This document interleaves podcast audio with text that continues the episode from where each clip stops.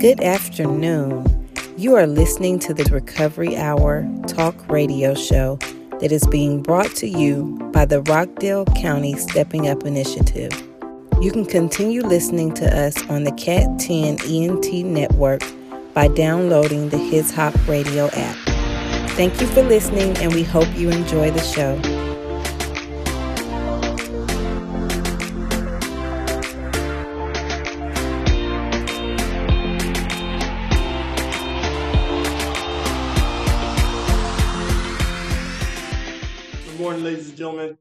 To the Recovery Hour. Once again, this is Bill and Tanisha, and we have the privilege to bring you a powerful message. As always, we always say that uh, we're bringing you a treat, and we haven't lied to you yet. You're hopefully you're still getting it. Today we have faces and voices of recovery on a lot of different levels. We have generational recovery on a lot of different levels. We're going to have a candid conversation with you today about what's possible and what drives us, what puts the batteries in our back. But before we get off to the cosmos, I would be remiss if I first didn't say, Tanisha, say hi to all the people out there in Radio Land that say you are the voice of the future. Hello, everyone out in Radio Land, out in Facebook, media across the airwaves, anybody who can hear the sound of my voice. Hello, hello, hello. I'm just grateful to be back, to be a part of something positive in my life today, and um, just being a part of change, positive change. So I'm just grateful to be here again another week. Wow, thank you, Tanisha. Anyway, we also I'd like to shout out to some of our sponsors, the Stepping Up Initiative, the national initiative that's been adopted here in Rockdale County. The purpose of which is to reduce the number of people in jails that have substance use disorders and uh, mental health challenges and are just feel like us on the inside and the outside. I would also like to say shout out to Commissioner Doreen Williams, who is the tip of the spear, who has been instrumental in creating recovery systems here in Georgia. And I'd just like to shout out to her because without her, sometimes the, we have to just not push from the bottom. Sometimes we have to push from the top. And she has pushed from the top, and the results are monumental in what we do, what we're doing. So shout out to her. Anyway, with that being said, brought together a group of my powerful partners today. And today we're going to talk about this blessing of recovery when you come through the service entrance. A lot of us have had an opportunity to serve people by getting certain certifications, which are for us are opportunities, uh, powerful opportunities here at Grit and Grace, which is a recovery community organization and addiction recovery support center, we have an opportunity to partner with a multitude of people that come from all different dimensions of our society. Every, every man or woman who comes through the door has the same option and the same opportunity to find holistic recovery. And that's why we patronize multiple pathways. And today we bring in partners from many of those pathways. And we want to have a courageous conversation about some things that obviously are important to us. And if they're important to us, that means they're important to somebody else that's going to hear the sound of our voice today. So, one of the things that I think is really relevant for us today, and um, a lot of people, there's a lot of uh, stigma and bias and judgment around the word recovery. Some people think that recovery means one thing, what was wrong with you, or um, about drugs or alcohol or something like that. Uh, we have come to understand that that's what treatment is about. Recovery is about what's right with you and understanding how do we build on that? How do we find the gifts and, and the, the, the skills and, and the, the, the thing that puts the batteries in our back? And how do we bring together groups of people that have that similar understanding and create a system of delivery for all people that that that we can like when we sit here and we look around this room right here and we see the diversity in this room and, and it don't matter where we came from what matters is where we're going and, and, we know we're a we not a me and a you and a they and a them we're a we and, and everybody here feels that no matter how old you are it don't matter what what your you know historical significant failure was uh, together we are stronger. Today we're moving forward. So, uh, but today we kind of want to drill into mental health, and we choose to call it wellness. And, and I know there was a time that when you said mental health, people said diagnoses. People said they had all kind of negative terminology. Let me see your record. Let me see your jacket. Let me see your history. What's wrong with you? Uh, oh my God, he's a uh, or or he did or she said, well, oh my God, right? And and today, um, I'll never forget when I first came in and they asked me one of the organizations who was a major uh, health organization asked me to come and speak. And when I went and spoke at that thing they had, that lady who asked me to come to speak, she called my boss at my job and said, maybe y'all want to get Bill checked out because he seemed pretty manicky when he did his presentation last time. Hmm? my supervisor was livid.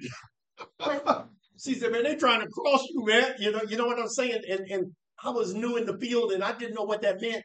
Today I understand that that very thing that she was talking about is the thing that a lot of people pay a lot of money to get me to come and do. It, it's called motivation. It, it's not a it's not mania. It's energy. And, and if I can figure out how to feed that and focus that, it's the most powerful thing on earth. Because that way I can have a conversation with somebody and, and it goes on the inside of them. It doesn't just bounce off their face. And, and so, so I want to ask you guys a question. What does mental health recovery, what does that mean for you? And I'm going to start with you, Ladarius. Tell the people out there who you are and why you're here today. My name is Ladarius Mitchell, and I'm a person in long-term recovery. And, and what does mental health recovery mean for you today? Well, mental health, mental health recovery means to me someone that faces certain challenges and challenges in life, you know what I mean, and, and that's and that's trying to trying to get it right. You know, um, I I I suffer certain certain challenges myself. You know what I mean that I'm working on, and um, and and I think I think that's what it is. Yeah, and, and so let let me ask you, T, what does mental health recovery mean for you? You know, I have I have come to realize just since I came into the world of recovery that for me, I don't I don't think it's about a diagnosis. I think everybody has a brain. you know what I'm saying? Everybody has mental capacity. So everybody has, and I don't know if it's just everybody has a certain point in their time where they're going to be challenged with something, whether it's depression, life is going to show up. So it's going to affect you mentally in a specific way. Um, yes, there are people with diagnosis. Yes, that you know what I'm saying, but that's that's the same as you know if you have a diagnosis for diabetes or arthritis or any other thing that you have to take care of that thing, right? But I don't. I think that the way the world, I'm glad the world is kind of shining a light on mental health and mental wellness because there's so much stigma attached to it that I know for me, people didn't accept it. It was almost it was so much shame attached to mental health and mental wellness that, you know, now it's becoming more common to address things that are affecting you mentally instead of you growing up in an area where well oh, ain't nothing wrong with you. You know what I'm saying? You just this he just acting out he just don't like coming out. It's it's something causing that, and the fact that we're, now we're addressing it, and there's no shame behind addressing it, is the biggest thing. Yeah, you know, thank you for sharing that, T. And I, I know that for me today, and, and there are certain concrete diagnoses, and you know, just like there are certain other illnesses or whatever, and, and those things obviously need to be addressed. And then there's also situational occurrences that impact our balance. And, and, and so for me, uh, mental health recovery or wellness is about balance. And, and things are going to happen that are going to tilt that scale. And, and that's why I'm grateful for the literature because it says all of our maladies are spiritual in nature.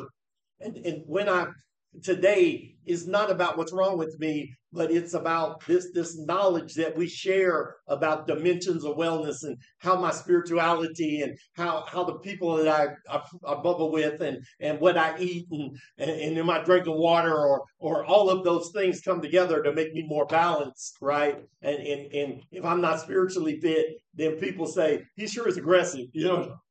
you know what I'm saying? They call you dangerous. Then they start to label you this and that and this or that, right? And, and when I found God, found out how to pray and, and, and how to kind of manage my emotions and all that kind of stuff, then now people just say, "Oh, he's a little strange," right? But but you know they're never going to say he's okay, especially the people that work next door. But anyway, so what, what, let me ask you a question, Marcus.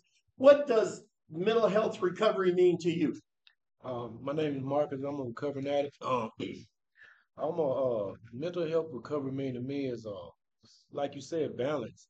Uh, I'm a I'm a I'm a, a, a person that suffers from mental health uh, from incidents that I've had over the past that I've tried to tuck down, and when they didn't feel comfortable with sharing with people, um, that caused me to have PTSD and anxiety and depression and all. Uh, I used to try to cope with uh, with the dope. You know what I'm saying? I tried to balance myself with with dope, and um, I know now that it's very important to take my medicine. You know, to keep me balanced. Yeah. So I, I feel like it's very important to to um to to to pay attention to that and, and to see about it. And, and I want to thank you for saying that, Marcus. And, and that's one of the things that a lot of us in the field have studied. And, and people, there's a whole dimension the domain and movement toward understanding trauma informed care because all of us have, have experienced some trauma, whether it was familial, whether it was personal, whether it's societal, whatever, and, and that you have some perceptions about I need to defend myself from this. And and, and in that defense, people say, ooh, you understand? And and because I can't let that happen to me again.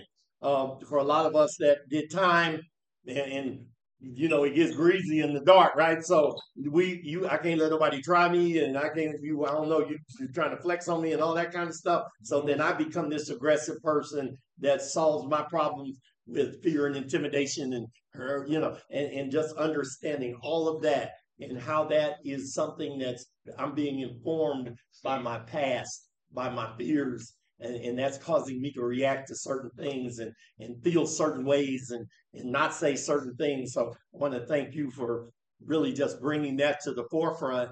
And that's why it's so important that we study those dimensions, trauma informed care and trauma informed services, right?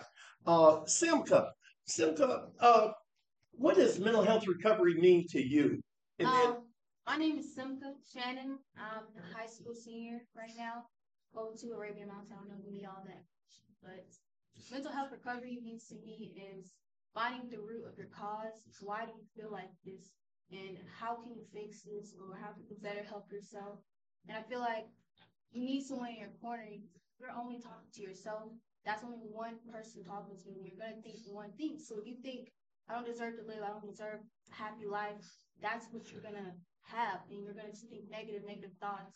So finding someone or find people in your life to talk to and have positive things to, I think that's great for mental health recovery.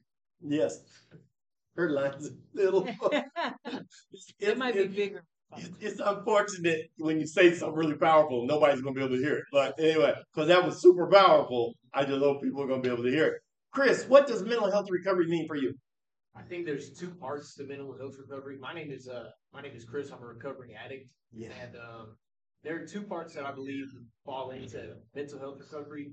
And one is the major half of it is just stepping through the door because it's really scary having a mental illness, especially when, when you're younger and you just start uh, experiencing symptoms. So for me, one half of it is going through that door, and the second half is just honesty with the doctors. They'll work with you. They'll explain everything to you that you, you need to be explained. They'll give you pamphlets, and it's just you just have to keep honest with them if you really want to recover. Yes. Woo! That's powerful. Yes, sir. Boy, that'll preach, man, or teach, either one. It is our extreme pleasure to have such strong community partners such as Viewpoint Health to join us in our journey to recovering individuals as well as systems and procedures. Viewpoint Health offers an array of services and resources for individuals with mental health challenges, substance use challenges, as well as intellectual and developmental disabilities.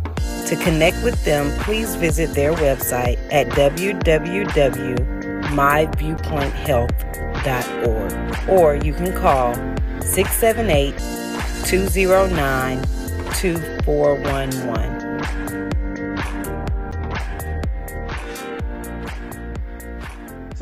Tell people out there your name and tell them what does mental health recovery mean to you? I'm recovering like Miss Richie.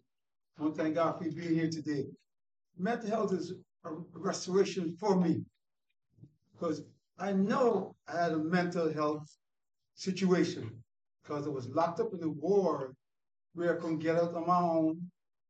Why? Because I overdosed off the drugs. When it start coming down, I started behaviors that was normal.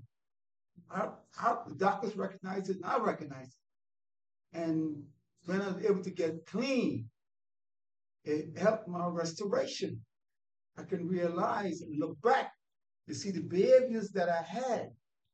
The insanity I was doing was due to the fact the drugs I was taking. When I got clean and I realized that if I have a situation and I sit and talk to my brother about it, like the young lady said, I get a different aspect of it. Now I'm my own thinking. And I rely on my own thinking and I rely on my own attitudes and behavior. Word by somebody. I said, Bill, listen, I'm thinking about one across the street like this. Billy said, Reg, that's not a good idea. Yeah. And I have to be open. I have to be open to what, to what, what you said to me. Yeah. Whoever says something to me, to take a look at it, even if I don't recognize it at the time. Even though if he says to hurt my feelings, I still got to take a look at it. Because I realized while I was doing drugs, I did have a mental yeah. situation going on. I'm, I know that. No doubt about it. I'm not ashamed about it. I'm not embarrassed about it. Why? Because I come in and share. Yes. They help me to get better. And that's my key. Getting better helps somebody else to get better. There you go. You just hit on a powerful thing. You know, getting better and partnering with other people to get better. That's right. And I think I think Red's hit on something really important. And, and for those of us that have been in the literature, we understand the unparalleled therapeutic value of one person who's had a similar experience helping another person who's having that same experience. Hmm. Because I can't say you don't know. I can't say I can't devalue what you're saying uh, when I'm ready, like Chris said, to get honest. Carol, what does mental health recovery mean for you? For me, going off of what Chris said about the medication, being honest, that's where it is with me because it, you you have to you have to identify it and understand that you have this issue that you may have covered up with the drugs. But then when you start to treat that issue, it's good being like in a recovery environment so you can see people actually living with it and dealing with it and being uh, uh, successful with it. You know, that uh, mental health is not just, you know, laying down and doing nothing, that you can actually work with it and learn how to make it work in your life. And, and so I want to ask you guys another question, and I'm only ask half of y'all, but describe for me a turning point in your mental health or your dual recovery where you felt empowered to take responsibility for your own choices and decisions. What tell me what happened and what you did when you finally decided, okay, and POW. I know for some of us it was NA. For some of us it was AA. For some of us it was for, it was NAMI. For some of us it was the Georgia Mental Consumer Network. For some of us it was Georgia Council on Substance Abuse. For some of us it was all that, right? All those different information streams to let me know other people have had this similar experience and recovered. Other people manage it like this. Other people work the steps like this. Other people have support groups like this I'm not an alien. There, I'm a being, a human being, and, and maybe I'm a spiritual being having a human experience, or I'm a human being having a spiritual experience. But but I'm a being. I'm not a monster. I know for a lot of us that did incarceration, they told us we were monsters. And we felt like, well, if I'm a monster, then I know how to get you up off of me, and and, and all those things. So, at what point in your dual recovery did you take responsibility, and why? I'm gonna start with you, Darius. Well, with me, I was in prison. Um, I was doing drugs in prison too. I was uh, they call it razzle. You know, I was on, I was, I was doing meth in prison, and I remember uh staying up. I remember staying up for I was up like six days. You know what I mean? No sleep. And I thought, and I and, and I thought somebody, I thought this dude had said something to me. You know what I mean? I thought I thought thought everybody was out to get me and trying to kill me. You know, so I had did some some some some, some, some crazy things, some evil things. You know what Mm-hmm. I mean? To the to the individual, and I hurt him up real bad. Mm-hmm. You know what I mean? That's that's the that's when I when I started. I said, you know, I. I when I, I left drugs alone for a minute. You know, what I mean? which I relapsed again. You know, but I left alone for a minute, and I said, man, um, I need some help. You know what I mean? I need help. And I so I stopped I stopped doing drugs for a while and and, and I started going to get treated for mental health. Yeah, You know what I mean? And it helped for a while too. You know? yeah. I'm I'm so grateful. Um, what about you, T? What point did you realize in your mental health or your dual diagnosis recovery, whatever that is? Because I know you were a shooter, you were a beater, you. Were, but anyway, I'm sorry. I'm gonna tell you a recovery story, but talk about it. While while I was looking at the question or listening to the question, I was thinking about that, and I don't know that. I think when when I first got arrested with my kids in the car and them seeing it, that part for me was the part where I I recognized my addiction issue. The mental health part, I think it was somewhere in it was somewhere in sitting in uh, what do they call it like a victim impact panel where i'm hearing other people who have been affected by the things that i'm continuously doing. Yeah, um, and realizing that that i didn't see that anything wrong in what i was doing but it was impacting other people. And then the whole i think being in that court program the the part of the treatment that i did really engage was the fact that i was being educated that this was a disease yeah. i didn't know that I didn't understand that. I'm just thinking, you know what I'm saying? This is a lifestyle for me. You know what I'm saying? I didn't think it was I didn't think it was that deep. That's why I didn't think I needed help in the beginning, you know? And so when I started to look at and dig deeper in that in that whole process in my life, I started to dig deeper into well, why did I do these things? And, you know, taking trauma informed care classes and things like that, trying then I understand that mental health is bigger than just a diagnosis, right? Because I, I never had a clinical diagnosis because I never went to talk to nobody about what I was dealing with, Yeah. you know. So that that's when it happened for me. Going, you know, sitting sitting in um, rooms where I was able to be educated on the other types of mental, you know, mental Yes. mental health challenges that we we kind of ignore or sweep under the rug on, on a daily basis. Yeah, you're yeah, wow, that's super powerful. And you know, for me, you know, I had a major breakthrough in the NAMI room, right? I was in peer to peer, and when they were talking about the whole the science of addiction, the dopamine thing, and all that kind of stuff, I had this breakthrough. I realized today with the spiritual awakening as well. I thought I was a bad man. I, I thought I was a bad person. I had been convinced I had done bad things. I had been to bad places, bad things that happened to me. I was a bad man in, in a bad world. And, and when I heard about the science of addiction, I realized I'm not a bad person. I'm a human being that has something going on. And, and then I, I changed my paradigm to so what can I do about it? What can be done about it? And then, like to Chris's point, I realized that I need to get some help. And I realized that I had a bias against help. because when I went to the doctor, I went back into the thing, right? I'm, I, man, shit, I ain't talking to these people. You know, because when we was in the penitentiary, if you said I got some mental health challenges, they was going to put you to sleep, right? And, and the penitentiary ain't some place where you to be sleep, right? And and so I'm when you said mental health, I said I'm straight, Mhm. right? Um, so yeah, that that's a powerful thing. Um, I want to go into a different for time's sake.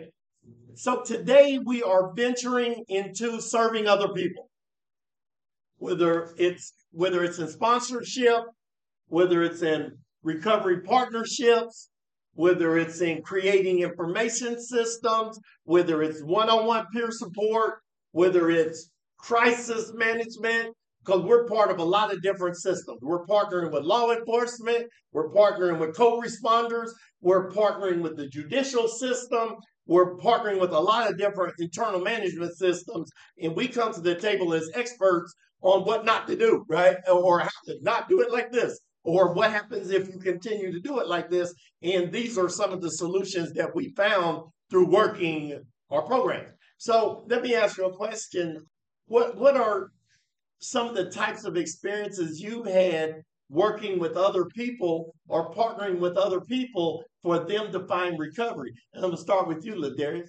Well, you know, I don't I don't help people people uh, find jobs. You know, um, talk, talking with people when they going through certain certain issues or what or whatnot. Mhm. You know, I mean, with they they mental wellness and stuff like that. You know, able to talk to them and coach them a little bit, and they coach me too. You know, what I mean, so it's like a each one teach one type of thing. Um, and just and just and just just learning. You know. Yeah, and for- for me, one of the things that's important in the delivery of service and receiving services, even in the application of life, one of the things that's very important is balance. For human beings, homeostasis or balance is a very important thing. And that's why I'm a, a real advocate for those dimensions of wellness. Because, you know, to your point, is we partner with other people and, and we want to help people, and, and that's a corrupted term, because really we want to help people help themselves, right? You understand what I'm saying? Uh, uh, because if I help you, then you might become dependent upon my help, not be able to help yourself. May you find them now, right? So, you know, one of those things in helping people find balance, and, and when people come to me and say, I want a job, one of the first questions that come through my mind is, what happened to your last one? you understand what I'm saying? And, and so, because there's a different conversation you're going to have with somebody whose last job, the company dissolved and now they don't have the job, or the person that lost their job because they were dissolved and stuff in the company, right? Uh, you understand what I'm saying? So it's two different conversations. One of these things that I've learned in partnering with people is that sometimes there's no right answer. We have to help people find those answers. And for each man or each woman, those answers may have different components, may look a little different, feel a little different, move a little different. So let me ask you a question, Marcus. I know that you are making tremendous strides in your recovery, awareness, addressing, progressing. Okay. So, how have the professional partnerships that you have, and, and, and how have peer support and advocacy, because you have people advocate for you, you advocate for yourself, you've been exposed to peer support. How has all that impacted your recovery? It has had a major impact on my recovery, on my life, period. Now that uh, now that I know that it, it wasn't the drug that I had problem with, it was something that I had been going through in my head and trying to medicate my mental with the drug that uh I didn't have the knowledge before I came to this place, Grit and Grace and the crisis unit and and um talking with the doc. And so uh, after doing that, I I realized that it it it's so it's bigger than that. You know what I'm saying? And I had to do something about it. Because if I don't do nothing about it, then I'm gonna go back to high medicated, Yeah. balance it out. So I found out what medicine I need to take, and I and I I, I, I found the names of them, and I found out what they do, and I take them, you know, and it helps me, you know. It's funny that you talk about that because um, during this time I was at the uh, I was at the Grand uh, Grand Recovery, and I had an incident I thought about that happened way back in the day, and all of a sudden my back got tight, and I, I wanted to talk to somebody, but I I didn't know who to talk to. I was scared to talk to that person. It, it, you know, I it, with me taking my medicine, I was able to get through that. You know what I mean? But uh, you know, because it's serious, real. You know Yes. what I mean? Yeah. Um, so you know, So, and, and thank you for sharing that, Marcus. We are proud partners of the National Alliance on Mental Illness Rockdale Newton chapter. NAMI Georgia is an organization of family, friends, and individuals whose lives have been affected by mental challenges. Together, we advocate for better lives for those individuals who have a mental challenge, and we offer support, education, and advocacy as we do so please visit the NAMI Georgia website at www.namigeorgia.org. And if you are local to the Rockdale Newton area, we would love to have you join the family. For more information, you can visit www.namirockdalenewton.com or follow their Facebook page at NAMI Rockdale Newton.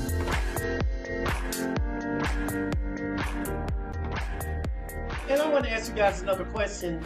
I know that we are in a cultural matrix. Mm-hmm.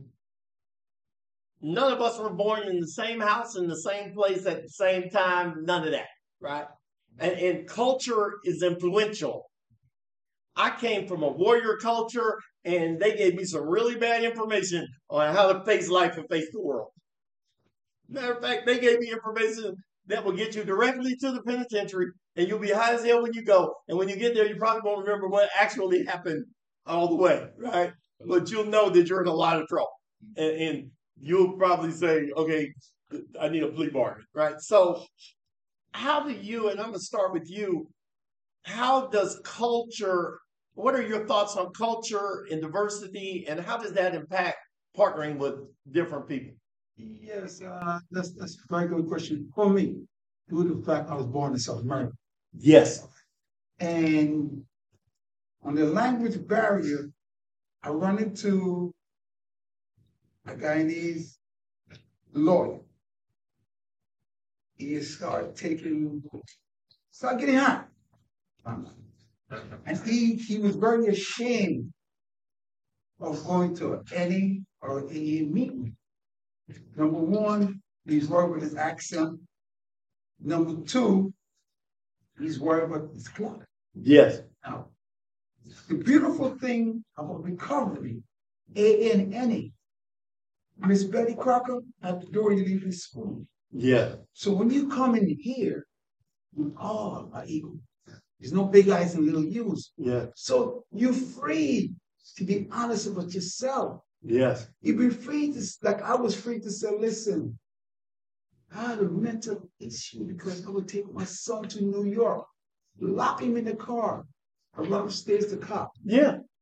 You know? Yeah. That was mental. Yeah. And my second step, going over with my sponsor, I was able to recognize it. Yes. I didn't recognize it before that. I just, for some reason, I thought it was a normal thing, but it wasn't. Now that the guys talk about balance, now that I have a balance, I know there's a time and place for everything. Thank God I'm clean. Yes. And being clean, I was able to help that brother able, able to get listen. You have to forget this, but saving your ass, not your face. Then you come into a, a meeting, share exactly what's going on with you. Yes. You took your client's money and you spent it on drugs. Thank God they didn't disbar you. Yes. You could have been disbarred. Yes. You know what I mean? I said, I told him, I said, listen, there's a lot you gotta give thanks for. You know what I mean? And with 13 days clean, it's all out of time, I told him. You say only 13 days, not only, don't ever use the word only. Say you got 13 days clean. I'm in here to get help. Forget you here. Get butt naked. Yes. And yeah, that's what really happened. That's why he's doing real good now. You know what I mean? Years later. Because of going to the mission get butt naked. Listen, I use my client's money. Yeah. You know what I mean? And that comes from mental. Because That's right. you put the drugs in front of everybody. Like my man Sherry said, listen, I know when I use the drugs, I feel that my mental situation is taken care of. But no, it's still there. What it does for me, what it did for me, it got larger Yes. as I use. Because I keep talking. I used to take acid called Brondat. And I would be up for two days. And I thought it was normal. Because I would do that. But no, that wasn't normal. That was an insane behavior. Yes. And I recognized it when I came into the rooms and shared it. I didn't care who was in the room. I don't care who was here. Black, white, Chinese, I shared because why? I was trying to get. And I think you said something really powerful right there. It doesn't matter who else is in the room because my ass is on fire. Oh, yeah. So, Chris, I, I want to go to you, Chris, because one of the things you you said first, and one of the things that keeps coming up is honesty. And and so, let me ask you a question, Chris. You partner with us on a lot of different levels. You've had partnerships over there on your living where you used to live, where you live now. Come into our matrix, and you see a very diverse group of providers.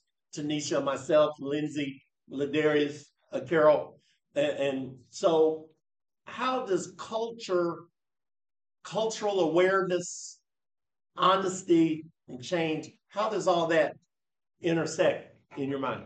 For me, uh, I don't see color. You know, I, I look at people at face value, besides their their skin color. You know, I've gone to school. I went to public school. I was probably one of the only white kids in most of my classes and everything. But that doesn't affect me. As far as the honesty, like with, it's like I I come from not a not a total a complete family. You know, I never know my father. You know, people always say that they would joke saying that's something that Black Americans face, and I don't know if it's you know if it's totally true, but you know I think all something- Americans face. yeah, yeah, it's something that all Americans face. But I don't I don't see I appreciate the culture. I appreciate respect it and it does help me to uh to fit in to the recovery status because I see people who are from third world countries going through what I'm going through, people who've got, you know what I mean, cars and houses going through what I'm going through. That's right. People with cars and houses that haven't even reached recovery yet. That's right. So it, it makes me it makes me realize that everybody is, can go into recovery, but not everybody chooses to, There you no go. matter where you come from. That's good stuff right there. That that's that's some good stuff right there, Chris. And I never would have. I, to be quite honest, I probably would have never reached recovery if I hadn't gone to jail. That's right. Me too. Because I was, I was reach- reaching out mental health wise. I was going to keep smoking that dope. Yeah, absolutely, absolutely, man. I got a nudge from a judge, and that changed my world as well. Um, so let me ask you a question, Simca. How do you see uh, culture? And, and we understand that culture is bigger than color. Culture is about beliefs. It's about ethnicity. It's about religion. It's about the, the, the environments. It's about learning what you've learned and what you need to unlearn and what, what you can't learn and all those kind of things. Um, what does what are your thoughts on how culture and diversity impacts level of work? Um, I believe that some people are raised way where if you let's say you have older parents, like I have older parents, so their viewpoints on mental health way different from someone younger. Like I just had a conversation with my mother yesterday and we were just talking about how um I didn't feel like she was emotionally there in my childhood and she was explaining, you know, like she's she's an advocate for mental health now. But at the same time I feel like people are advocates, but when it's happening in their family or the household, they don't notice it, you know, or they they're like turn an ear because they don't understand it. Yes. She explained that she's like, I don't understand fully, you know, but um came to a, an agreement that you know if I need to ever go to her, she's available. But again, like culture, if you're raised a certain way, Yeah. your parents raised or certain, certain raised a certain way, you're gonna think you're gonna think a certain way. And I believe that the younger generation we're more open about mental health and advocacy. I'm always talking about, you know, if you need someone to talk to, like friends, family, I'm here. Um, so that's what I Yeah, that that's super powerful. Uh, and one of the things about working in this field is you learn that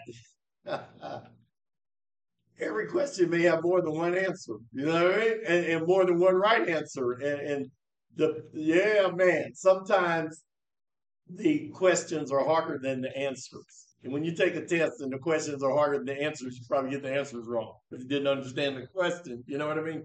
I, I just a lot of things. With that being said, Tanisha, how does culture impact recovery in your mind? for me, and I like I, I really like um what Simca was kind of getting at with the generations, because in my mind, I I look at it because I grew up in an area that was predominantly black at first. You know, that was where I lived. Um, and I got in trouble. I got in fights. I had, you know, anger issues, all this stuff. And the first thing my mom did was put me on a but M M bus. Oh, you going out to Dunwoody to go to school? You know what I'm saying?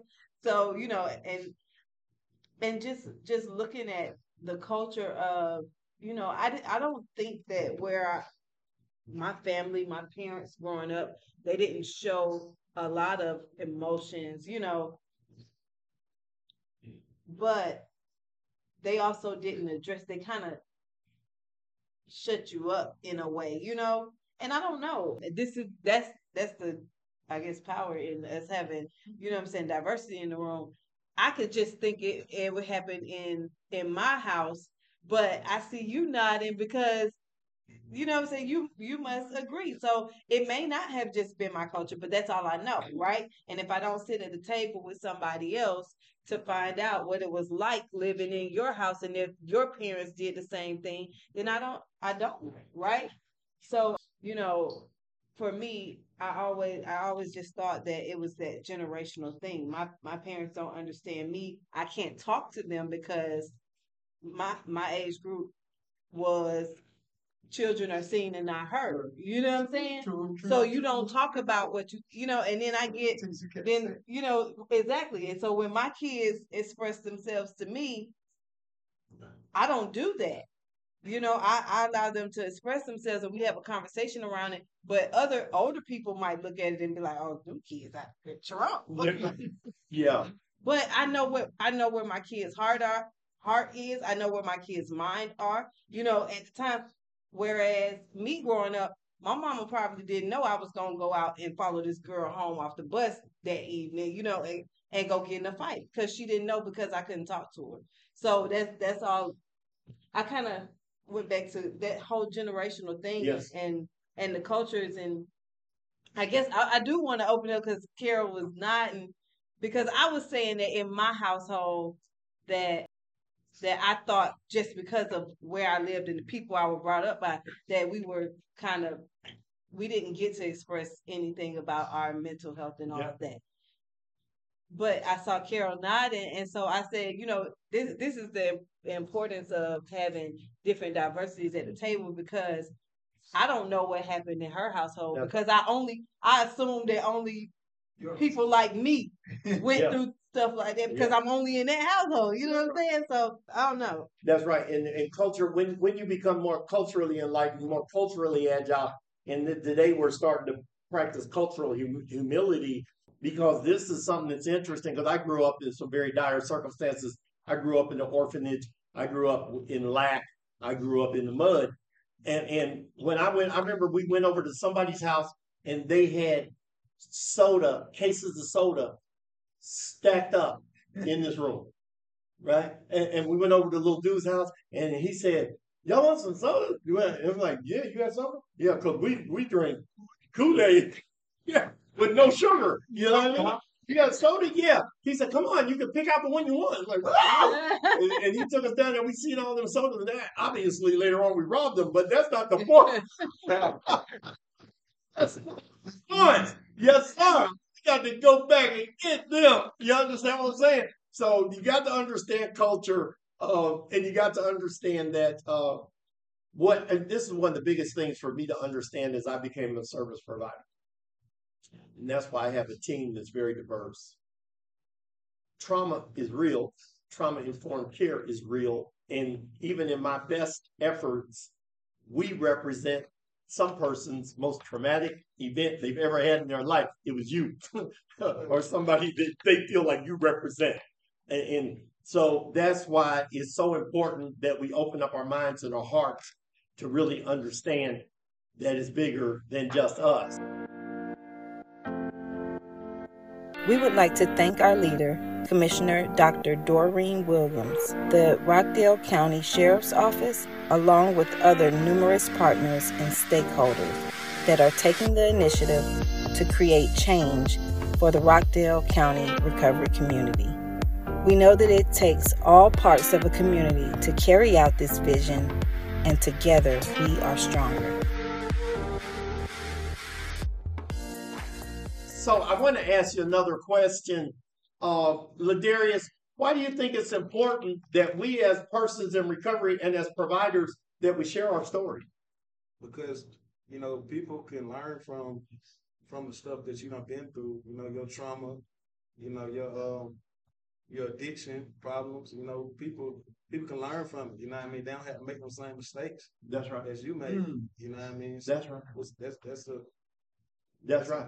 Because they may not get the greasy grace that helped us make make it through that place, ain't it? Yeah. And because some people die before they get through the hole. You understand what I'm saying? Or before they get to the hole, or before they get out the hole. So that's right. Marcus, why do you think it's so important that we share our stories? Because some people just don't know. That's right. They don't know where to get the help from. They don't know that they need help. That's right. Um, uh, it's important, man. It's important. You never know who you may be helping. That's right. Simca, why do you think it's so important that we share our stories? I think it's important because it helps people realize that they're not alone. Yes. Everybody goes experiences.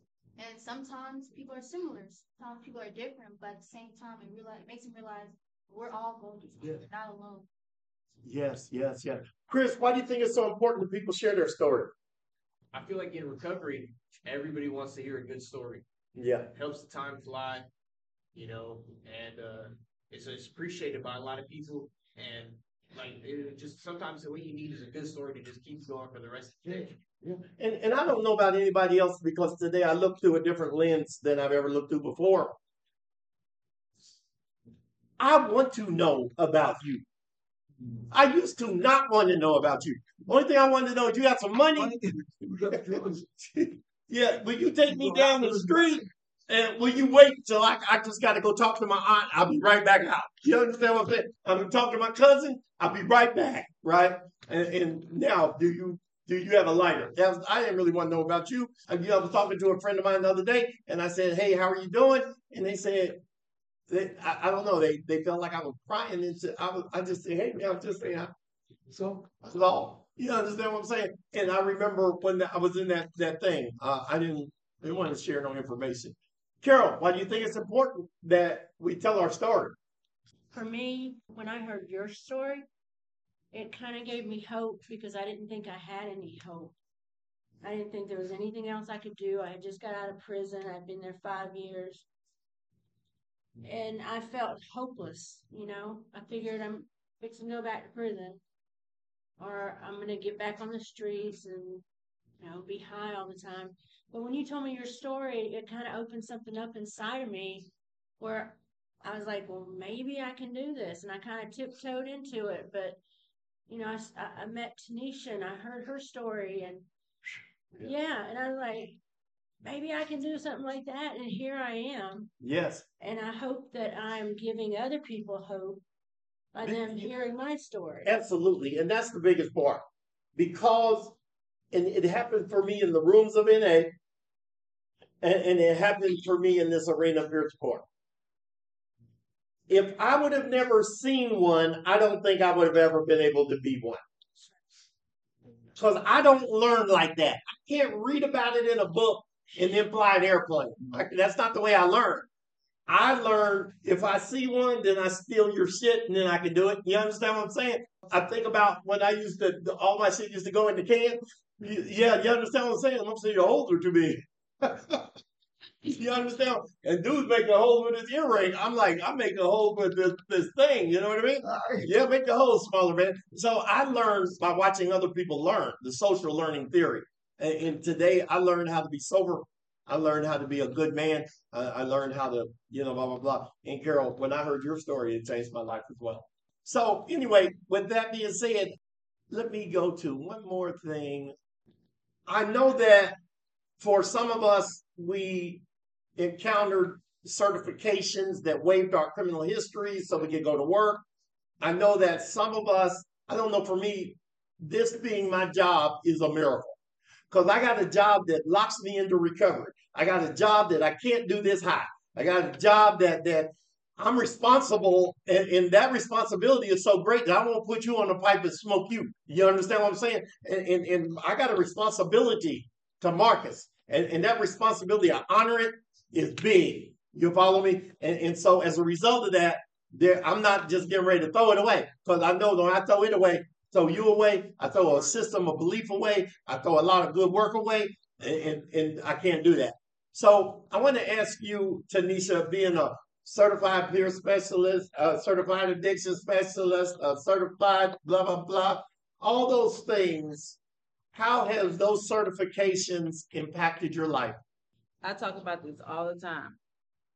I was, you know, in my previous lifestyle, all I was worried about was money. You know what I'm saying? It was just I was crowned the hustle queen, right? And so that's all I all I did. I, as long as I had multiple streams of income.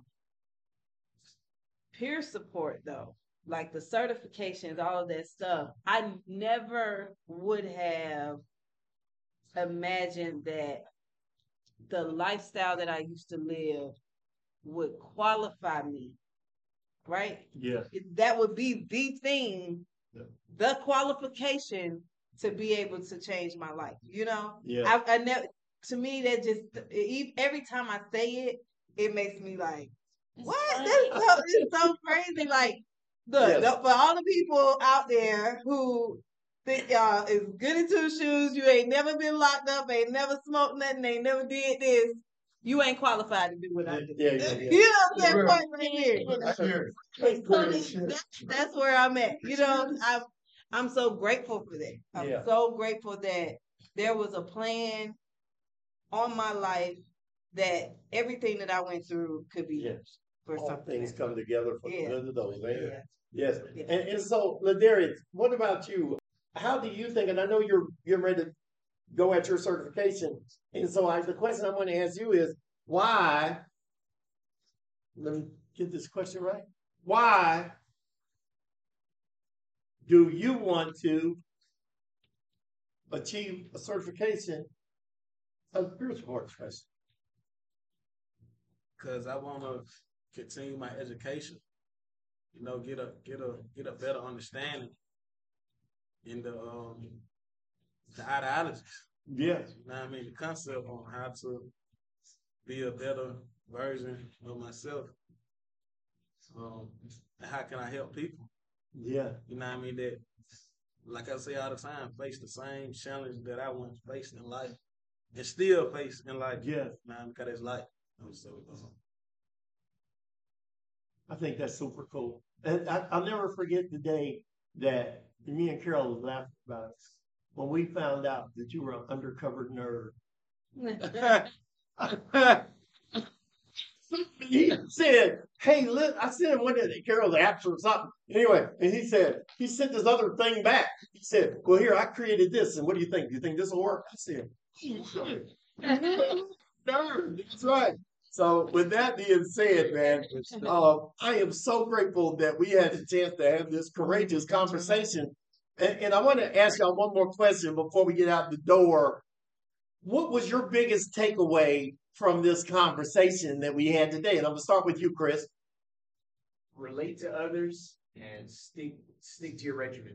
Yes. New regimen. Your clean regimen. Yes. Yes. What about you, Simca? What What was your and, and just say as loud as you can? what was your big takeaway from today, from this? Biggest takeaway from today was that even though we all had the same questions um, being asked, everybody had a different viewpoint, but it all tied in together. Yes, yes, yes, yes. What about you, Marcus? What was your big takeaway from this courageous conversation?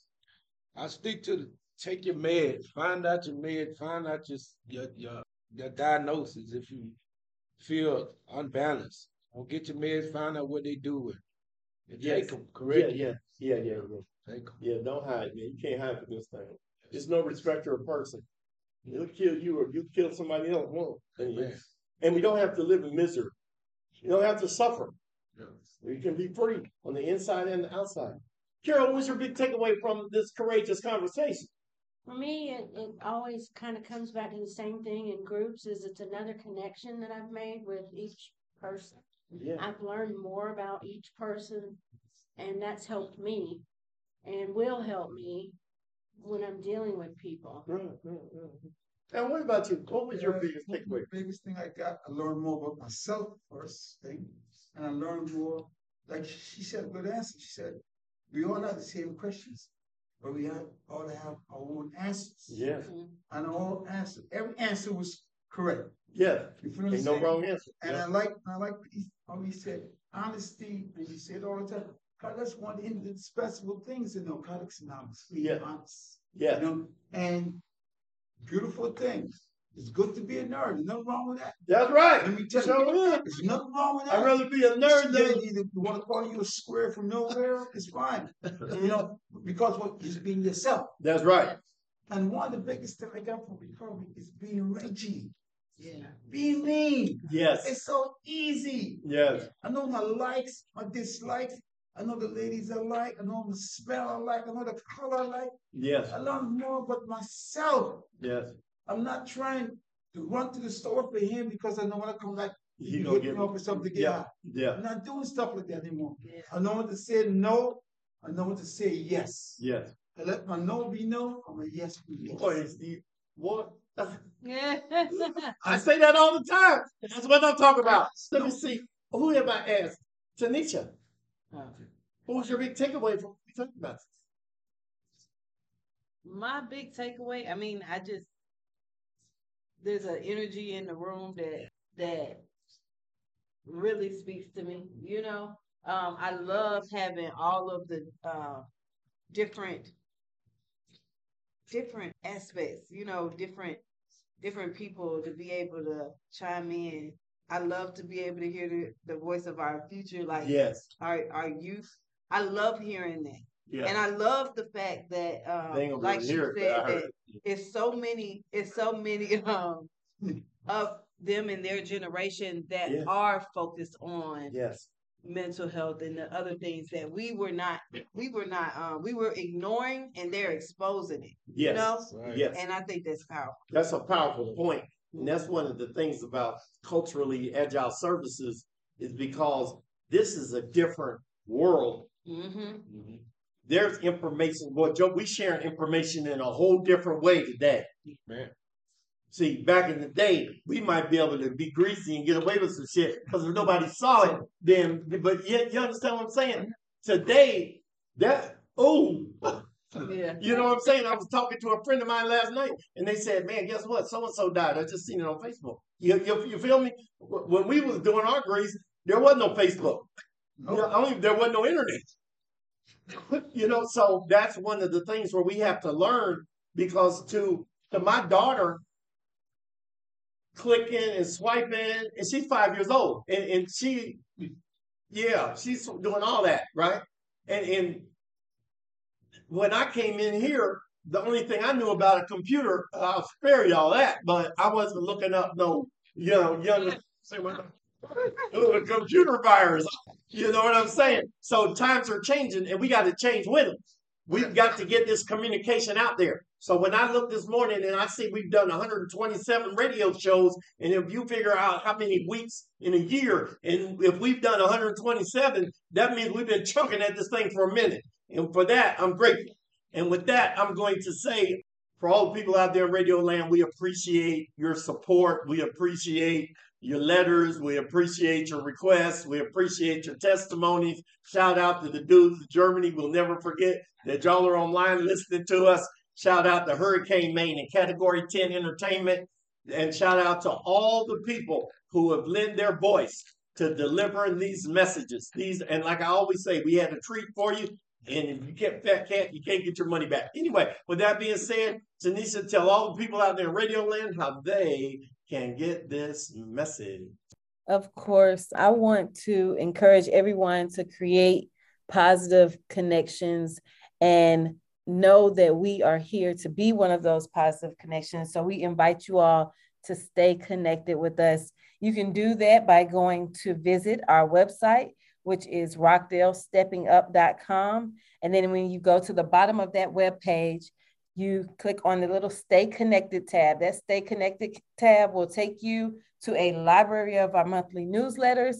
On each one of those newsletters, you will get a Commissioner's Corner, which is a message from Dr. Doreen Williams talking about the Stepping Up initiative and everything that we're doing here in the Rockdale County recovery community and in the community as a whole. We also have a video of a person in recovery, which we have selected as the champion of recovery, and they're telling their story and their recovery journey. Also, we select a champion of change, which is a partner in our, our community who is advocating for positive change and creating po- positive change within our community. We have several different recovery resources in there. We usually have an app in there that helps support you in your recovery. We also have all of our events and announcements in there as well. We also invite you to follow Grit and Grace on all of their social media platforms. They're listed on Facebook, Instagram, YouTube, and Twitter, all under Grit and Grace RCO. And if you want to keep hearing these messages, the ones just like you've heard today, tune in to Category 10 ENT. I believe it's Cat 10 ENT on the His Hop Network every Wednesday at 12 noon and Thursdays at 1 p.m.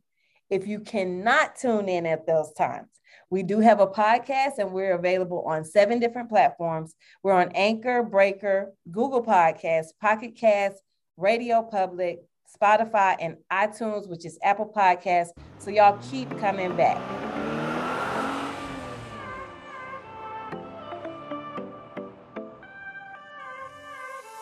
Thank you for tuning in and feeding your recovery with another episode of the Recovery Hour. Remember that you can stay connected with us by following us on Facebook and Instagram at Grit and Grace RCO or just keep coming back every Wednesday at 12 noon. Until then, and as always, cherish the chips you hold.